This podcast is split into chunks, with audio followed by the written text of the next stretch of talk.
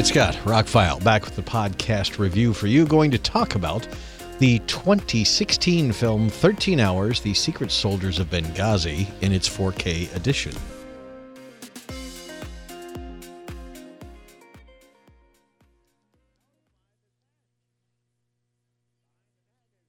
I'll get started by saying this is not a political review. I'm reviewing a movie. I really don't care anyone's belief on what did or didn't happen. This is a biographical movie based on firsthand accounts. I'm fine with that. It's a Hollywood movie. Um, I did not see it in the theater. I meant to. I did get it on Blu ray back in the day. And the only reason I bought a 4K edition, to be perfectly honest, is because the other day Best Buy had it on clearance. The Steelbook was cheaper than the actual 4K. It was like $11. So I'm like, well, I looked up reviews. It's an upscale from a 2K source, but it does get great reviews for its HDR content, and it did upgrade the soundtrack to Dolby Atmos. So sold. A war movie in Dolby Atmos, I'm all in.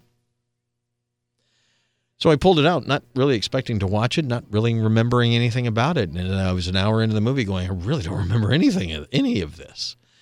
Solid flick, one of Michael Bay's best movies because it's mature when it came out, I remember people saying it was Bayhem, and it's more of that.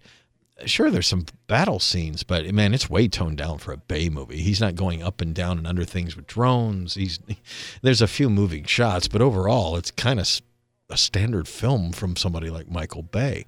Really good acting all the way around. Everybody in the movie does a great job. The sets are great. It was only a $50 million budgeted film, which is pretty small for him. Only made about $67 million, which is also pretty small for him.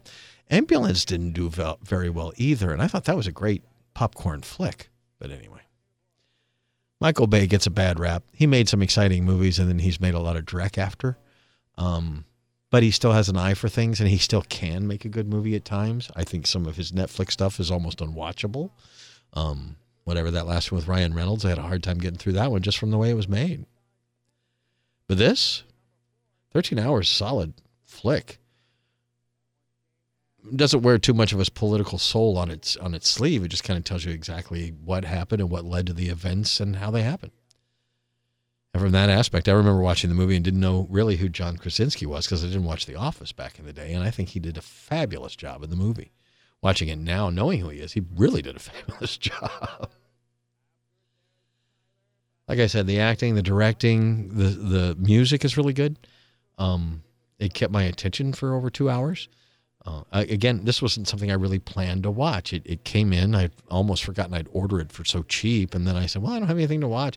It to, to have a short aside. These are things you don't think about, but in Alaska, our time is constantly changing, five to ten minutes a day, one way or the other.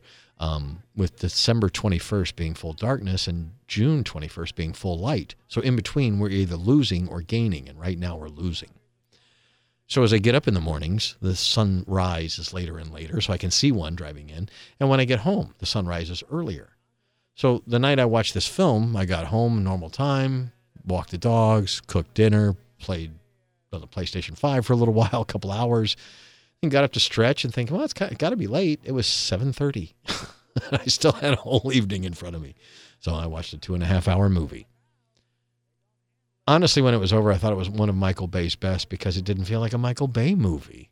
It moves quickly. It tells a great story. Uh, there, there's some interesting things that happen that I didn't remember happen. Some interesting twists to the story. It's not all plays out exactly how you think. And when it was over, it's like, you know what? This is a solid piece of entertainment. It's a solid piece of biographical entertainment. Um, yeah. So the short version is 13 Hours is actually a decent movie. I don't know why it didn't do better. Well, I do know why it didn't do better. Um, political things got involved and other things. But I don't know. It's one of those movies that you don't hear people talking about, but if you pop it in, I think you'd enjoy it. As an action thriller, it should have grossed more than $69 million. Um, received an Oscar nomination for Best Sound Mixing, and that new Dolby Atmos mix is incredible. I heard some of the mortars go over my head when they were coming in and stuff like that. That's what you want in this kind of movie. Um, all in all, Bay did a good job with 13 hours, and I really had no. I mean, how long has it been?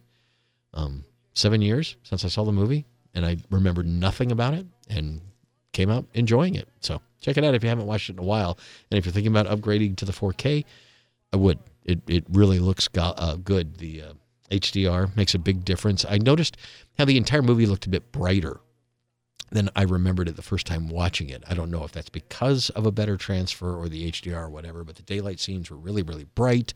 Some of the uh, phosphorus stuff and some of the firefights at night, the flames, really bright headlights, really bright. There was a lot of brightness to this, which I didn't expect from this movie. I remembered it being kind of gritty and maybe a little dull, and there's a there's a whole brightness to it that comes out that I just didn't remember.